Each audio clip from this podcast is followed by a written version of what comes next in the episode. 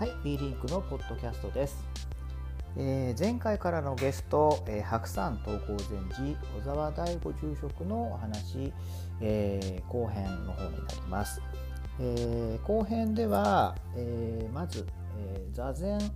の実践というのはどういうことなのか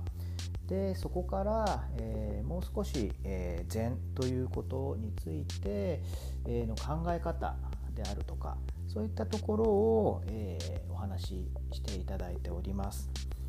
えー、まあ、禅に興味があるんだけど、えー、どういうふうに関わったらいいんだろう、えー、禅って何なんだろう？っていうことに、え興味のある方は是非お聞きいただけたらなと思います。はい、ということででは後編の方、えお楽しみください。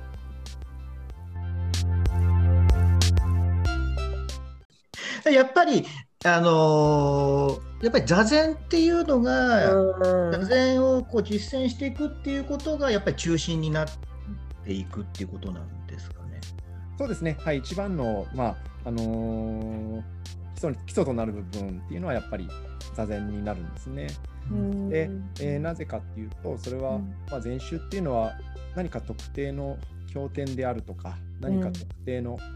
仏様とかうん、えー、そこにこう崇拝するのではなくてあくまでも、うんうん、えー、己の心をよりどころにしていくっていうような部分があるんですよね。うん、最終的にはあの、まあ、孤児救命っていうんですけども、まあ、はい、あのひたすら、えー、己とは何ぞやお前は何者だっていうところを問いかけていく、まあ、宗派だということが言えるんじゃないかなと思います。まさにい今今まさに求められてるようなそんな感じですよね。なんかそうだと思いますね。ね他のなんか誰か助けてとかじゃなくてやっぱり今一番自分と向き合わなきゃいけないような。うん、そうですねだから今やっぱり、まあ、会社に頼ることもねなかなかできないし、まあ、いろんなものが、まあまあ、このコロナの中で変わってきてしまっていて何をよりどころにするっていうかうんっていう中でやっぱり、まあ、僕もそうですけどやっぱりその結局こう自分って何だろうみたいななんかそういうところにやっぱり戻って、まあ、自然に来るのかもしれないんですけどだからそこにやっぱりその、まあ、座禅みたいなところでえーと、己っていうところに考えていくっていうことだと思うんですけど、うん、ただあのいつも、えーと、はい、座禅をする時に座禅をして、はい、でまあえーと、呼吸にまあ集中していくっていうところから始まってでなかなか難しいんですけど呼吸をなんだろう呼吸をしていることすらなんかもう意識せずにみたいななんかそういう、うん、だんだん、まあ、一体になっていくみたいなそういうことがなかなかまあ難しいんですけど、はい、まだにそこまでいけないなっていう感じはあるんですけどただやっぱりそれをやっぱり実践していく中でそういう己みたいなところとやっぱり向き合っていけるっていうことなんですか？そうですね。あの曹洞宗のあの道元さん多分、はいはい、名前は聞かれたことあると思いますけども、まあ、道元さんがおっしゃってるように仏道を学ぶっていうことは自己を知ることであって、うん、自己を知るっていうことは自己を忘れることであるというふうにでまあ己は何かっていうこう徹底的にこう問いかけていけば問いかけていくほどそれは同時にどんどんと己を手放していくことでもあると、まあ、少し逆説的に聞こえるかもしれませんけれども、徹底して捨て去っていって手放していってその末にまあ言ってみればあ自分も外の世界も別ではないんだと全ては、まあ、分け隔てなく、まあ、仏教用語では縁起って言いますけども、縁起の中で分け隔てなくつながって生かされてるんだそのことにまあうん、っていうことですかね。まあ、口で言ってしまえばそういうことうんうん、えー、そうだよ。ではありますね。でも呼吸に集中とかってちょっとヨガっぽいなとも思ったんですけど。ああ。これはやっぱりそうですね、ヨガから来てますからね。まあ、そもそも別にそうですよね。はい、座禅ってあの禅宗の専売特許でも何でもないですし、仏教の専売特許でも何でもないですし、そもそも仏教が生まれるはるか昔からインドであの人々が本能的にあこれはいいって言って、まあね、あのやっていたことなんですね。それを、まあ、仏教が取り入れて禅宗が取り入れてだけの話なので、それはもうやっぱりでそれこそまあ、4年4000年5000年も、まあ、実践されてきたっていうからにやっぱりそれだけの深い。まあ、そうですよね。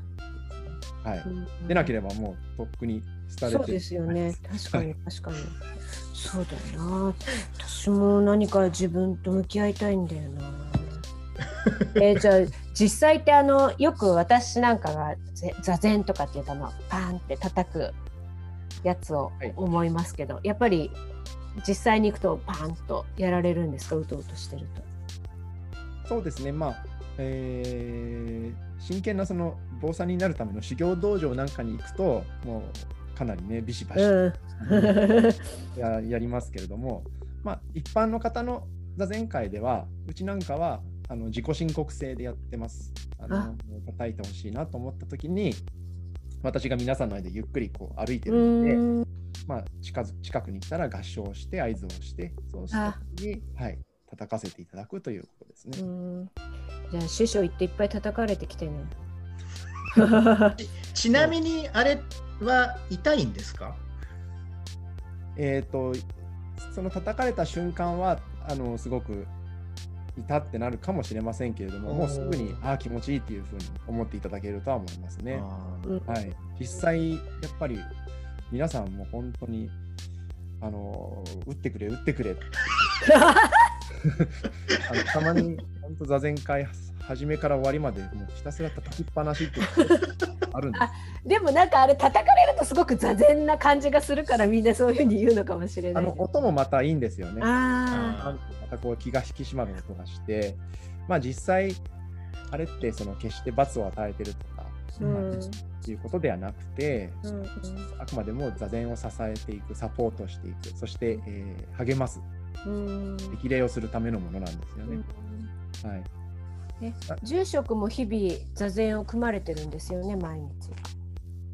そうですね、あのー、自分でやる時もありますけれども、ただなかなかもう住職になってしまうと、本当にやることが多すぎてですね多岐にわたっているので、正直強制的にでも、まあ、音座禅会であるとか、うんうんうん、そういう機会がないとなかなかゆっくり座る時間ってあんまり正直ないです、ね、えー、忙しいんですね。住職のモーニングルーティンじゃないですけど朝から晩までってどんな感じなんですか普段は？まあ、今であれば、あのー、もちろん朝の勤めはしますけれども、はいはい、で今はほら秋の落ち葉がすごいので、あ毎朝2、3時間ぐらいかかって、境内掃除をして、あとやっぱ日中、まあ、日にもよりますけど、日中はあの来客対応、電話対応、まあ、事務仕事、経理の仕事ありますし、法事が法事があるときは法事をして、はいはいはい、あとないときも法事の準備をして、うん。ご葬儀に関しても同じですよね。あそうですよね。準備にも時間がかかりますし、であとこういう時代なので、まあ、SNS で発信もしなきゃいけない。そういう広報的なこともやらないといけないですし、ね、まあ本当何でもやらないといけないんですよ。そこにそこなんでかお弟子お弟子さんなんて言うんでしょう？他にもいろんな方いらっしゃるんですお寺に。住職だけです、はい、うちの場合は私の父があ、あのー、もう住職は私にもう私が引き継いだんですけども、うん、まあ今もあの週、まあ、4日ぐらいは必ず、うん、朝から夕方まで来て、もう本当サラリーマンと一緒で。うん、で、時間になったら、さよならって。はい、そう えー、あの、オンラインの時に、黒子的に何人かいらっしゃいますよね？はい、あ、バックヤードで、はい、一人手伝って。あ、お一人なんだ、なんかすごい。いっぱいってなんかほらカメラが切り替わったりなんだりするから、うん、そうそうそうそうですねあのなんかこう行く年来る年的な画面でもうあの時点で私はだんだんうとうとしちゃうんですよ。す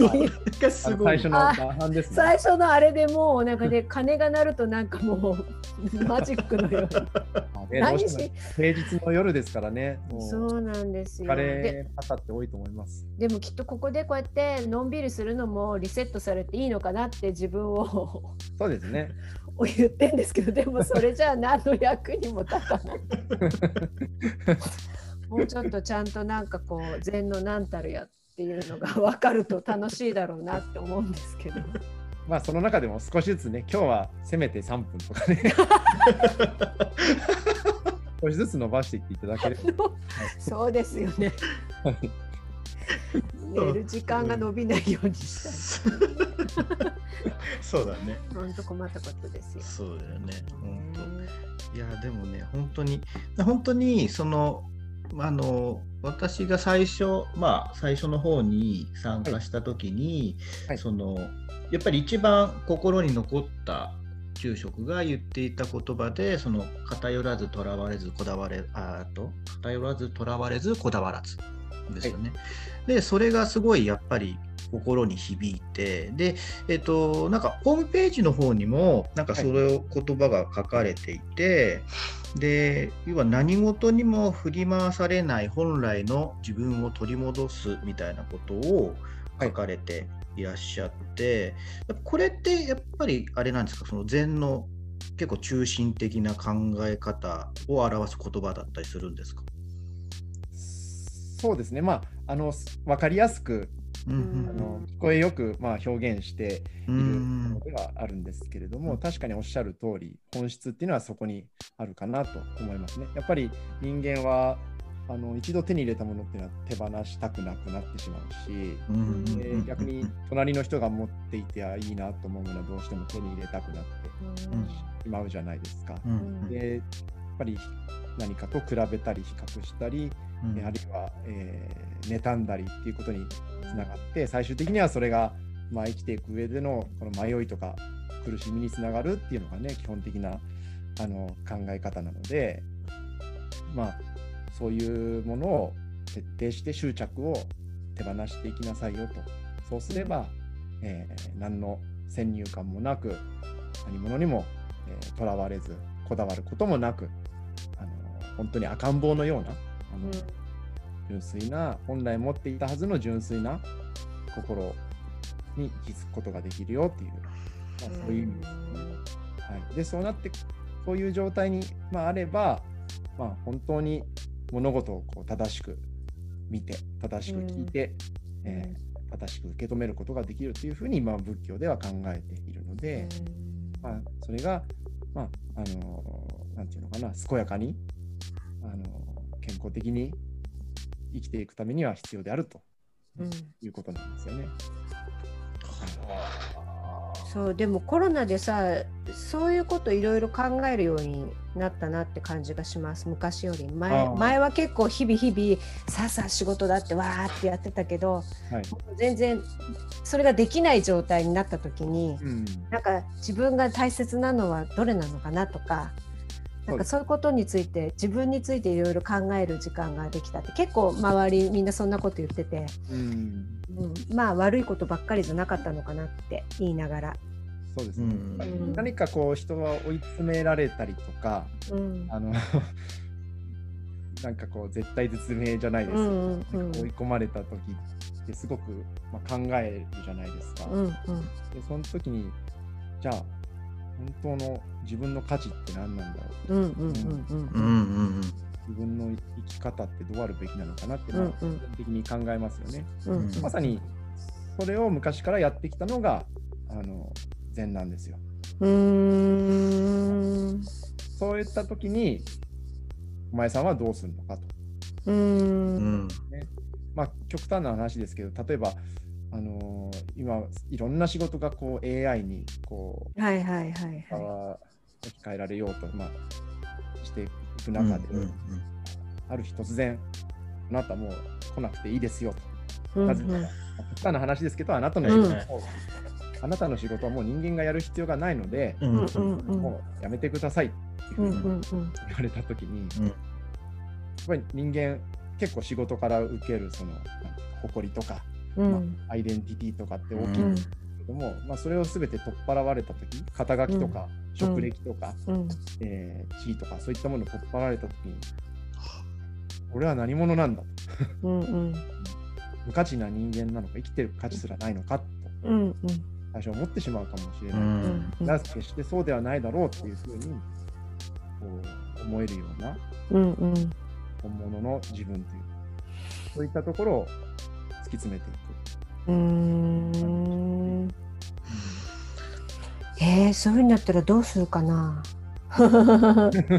でもそういう人はねやっぱ多いよね。やっぱりそのなんだろう仕事仕事にアイデンティティ持ってるってやっぱりみんな多分そうだしそのやっぱり自分を考える前にまず例えばクライアントお客さんだから自分以外のところにまず気持ちを持っていってで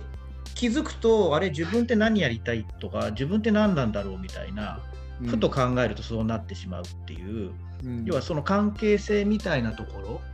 が結構ネックになっちゃったりとか、うん、知らず知らずのうちにそこだけになってたりとかしてだから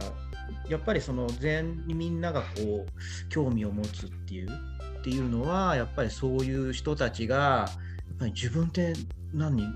っていう、まあ、そういう人たちがやっぱ多いってことですよね多分ね。でもなんか面白いのが多分なんか先ほど言われてたのがその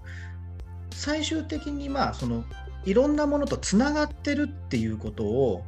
こうまあ悟るというか、はいはい、いうふうな方向に行く。だから最初はその全っていうものを求める最初は関係性を断ち切りたい自分っていうものを見つけたいって思ってるんだけどでもその先行くと結局つながってるんだよっていうそうですね。そのそそこにまた戻ってくるっていうのが面白いなと思ってこうなんか逆説的なんだけど結局そこなんだっていう、はい、うん。なんかすごいなっていう気が。から今、まあ、インターネットもあって、うん、なんか簡単に何か物事が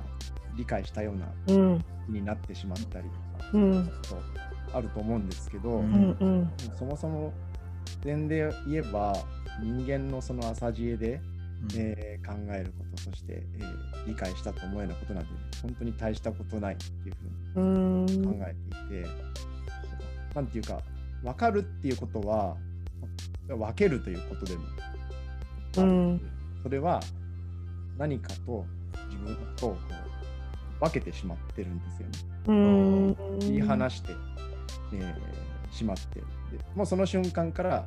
まあ、比較であったりとかうん、っていう対象になってしまうのでうん。そこから最終的にはまた迷いが生じてくる苦しみが生じてくるっていう。だからそうではなくて、まあ、例えば一つのうちわがあったとして、うん、このうちうちわもあのうちわとして見見てるかもしれないけどもそのうちわを作るには、まあ、紙があって、うん、竹があって、うん、これを作る人が職人さんがいて、うんうんうん、その紙を作るには木が必要、うんうんうん、木は水と太陽の光が必要、うん、って言って考えていると結局すべてこうつながってるわけですよね。うん。なんかもう区別してなんか見てるとものすごく小さく、うんうんうん、理解できてないなると思うんですね。なるほどね。そその中で人も生かされてるっていうことだと思う。うん、えー、でまあねそう言葉で言うとなんとなく分かった気になっちゃうけどでも本当はそれをまあ座禅とかいうものを通して自分がこうなそういう分かるなんて言えばいいんですかその悟るっていうのが、はい、なかなかその悟ったことがないから なかなか感覚としてよくわからないなっていうのはあるんですけどでもそういったものを座禅とかの実践っていうかそういうものを通して自分の中でその気づくみたいなそういうなんかまあプロセスというかそういうことになっていくっていうことなんですよね。そうですね、まあ、やっぱりあの姿勢とか呼吸を正すっていうことがすごい意味があると思いますし、うんうん、そうそう姿勢が正さないんだよね。身体から来るものって大きいと思うんですよね。その身体感覚、はい、から心に作用してくるって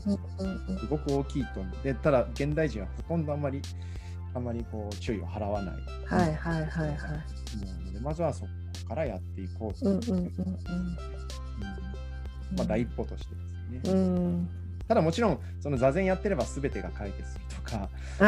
そこでは全くもちろんないですけれども、うんうん、最終的には日常の中で何をやっていてもそれは座禅の心でやんなさいとむしろ普段の日常生活でいろいろ働いたりあの家事をしたりっていうことの方がもっともっと大切なんだよってことはあの前週でも言うんですけれどもその前に第一歩としてまずは静かに座ることから始めよう。と。え座禅はこの時間がいいとかっていうのはあるんですか？朝の方がいいとか夜寝る前に一日の終わりに向き合うのがいいとか。まあ、あの厳密に言うとあの座禅は時間も場所も選ばないっていうのが本来のものですけれども、まあ、とはいえ日々の生活がある中で、うん、やっぱり私がよく言ってるのはあの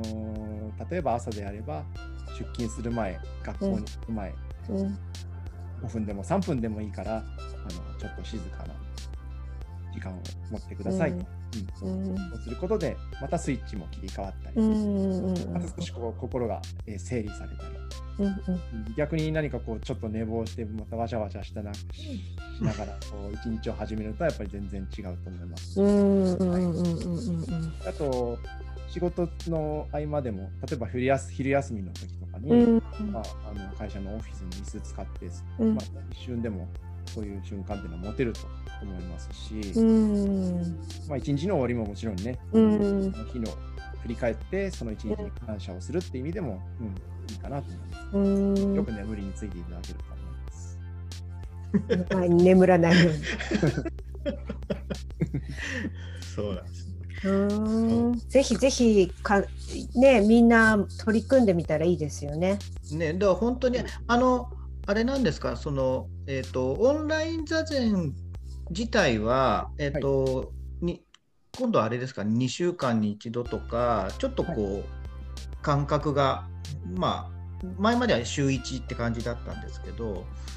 もうちょっと感覚が空くにしても開催はするって感じ？はい、そうですね。あのオンライン座禅はオンライン座禅で、まあ、今回やってみて、多くの方が喜んでくださっているので、うんうん、当然ね、海外に住んでいらっしゃる日本人の方のことも考えるとね、ぜひ続けていきたいなと思ってます。まあ、あの毎週はちょっと難しくなってきますそうですね。はい、あの決してやめることはなく、はい、継続してやっていきたいなと。あとありがたいことに、なんだなんか最近いろんな、えーオンラインコミュニティであるとか、あはいはい、そういったところからも結構声がかかることが多くなりました。はい、明日もあのアメリカの、えー、MBA をこう、えー、取ろうと、まあ、勉強している社会人グループのオンラインコミュニティの座禅をやったりとか。へえー、そういう人たちには聞きそうだな。先週もオーストラリアの大学生にもやりましたし、えーはい、英語を学んで悪いことはないですね、それに住職。そうですね。英語はできた方がいいですね。まあ、まあ、私なんて本当片言に毛が生えた程度ではあるんですけど。いやいやいや、そんな MBA の人たちに。そうやっぱりそういう MBA とかやっぱりそういった、まあ、要はビジネスマンであったりとかそういう方たちも今やっぱりそういうその禅みたいなものに対してやっぱり必要だっていうふうな認識があるっていうことなんですか？そうですね、やっぱり多いと思います。特に、やっぱり情報量がすごい時代の中で、なかなか取捨選択をするにも難しい部分もあるし、そういった世界にずっと浸っていると、もう心が疲弊してきますよね。常にこう一喜一憂しちゃったりとか、右往左往したりとか、なかなかこうリセットする時間、機会っていうのがないと思うので、まあ本能的にではあると思うんですよね、やっぱりそういう。ここにはい。あまあ、そう結構欧米の人は、どうだろう、あの今、巷でね、よく言われるマインドフルネスですけども、結構実利主義的な部分が求めてる人っていうのは結構、特に欧米の人はったり、まあ、それはあのパフォーマンスを上げるためとか、まあ、ストレス軽減とか、集中力アップとかっていうところに、まあ、どうしても目がでは、まあ、あるんですけれども、まあ、それでも入り口としてあの触れていただくっていうのは、まあ、ありがたいかなとは思ってます。もちろんそれだけではないってことは、ね、お伝えはしてますけど。うんね、すごい、ちゃんと、ね、住職国際的なお仕事をされてるじゃないですか、結局は。素晴らしいですね。あでもオンラインっていうのはね、そういう良い側面がやっぱりありますよね。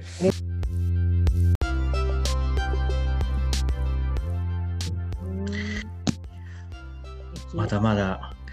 聞きたいことはいっぱいあるんですけどね。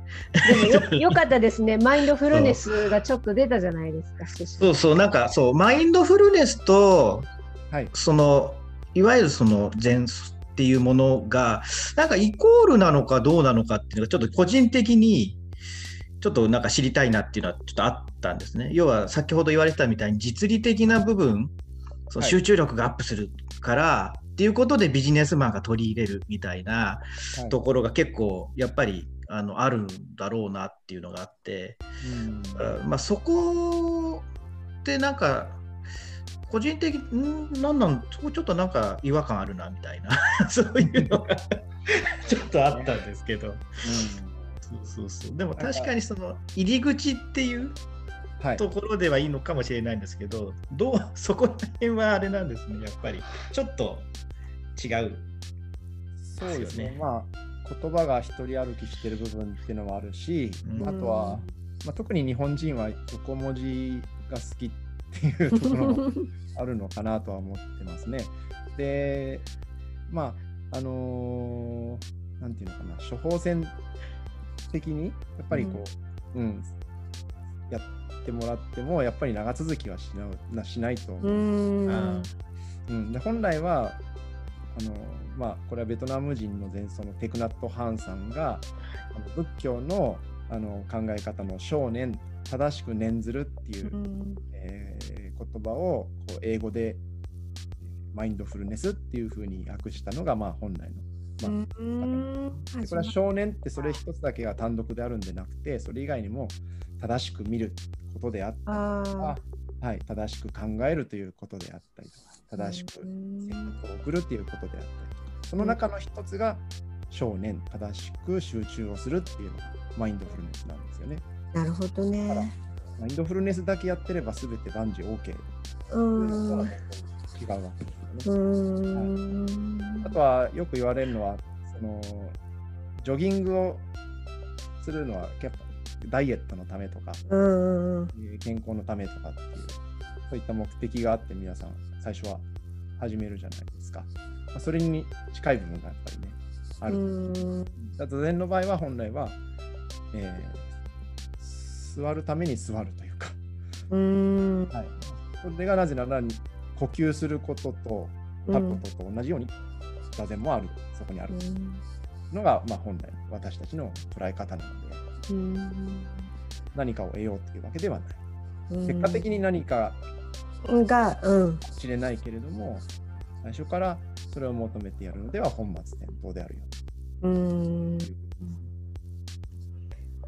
ほどね、はい、深い、深いね。うん。えー、ぜひぜひ実際のお寺でも行ってみたいですね師匠ねうん本当にあの、ね、お伺いさせていただきたい 思いますはい。はい。あの一番本堂にはあの大きな竜の絵が描いてあります。はいはい。お話ししたと思うんですけども、ね、あの本当のの竜がですね、ギロッとした目でこう座ってる人を睨みつけてるんですね。はい。あの、はい、大丈夫。ダメだと。迷ってるんじゃないのか。はい、厳しい問いかけをしてくれるので、ぜひ、はい、友人様に会いに。はい、ありがとうございます。伺いたいと思います。ありがとうございます。はい、いや、本当にもうお忙しい中、ありがとうございました。お願いです。もうね、本当に申し訳ない、心いっぱいなんですはい、はい、ということで、じゃあ、えっ、ー、と、今日の、えー、ゲストは、えー、白山東高禅寺小沢大吾住職でした。はい、どうもありがとうございました。ありがとうございました。ありがとうございました。はい。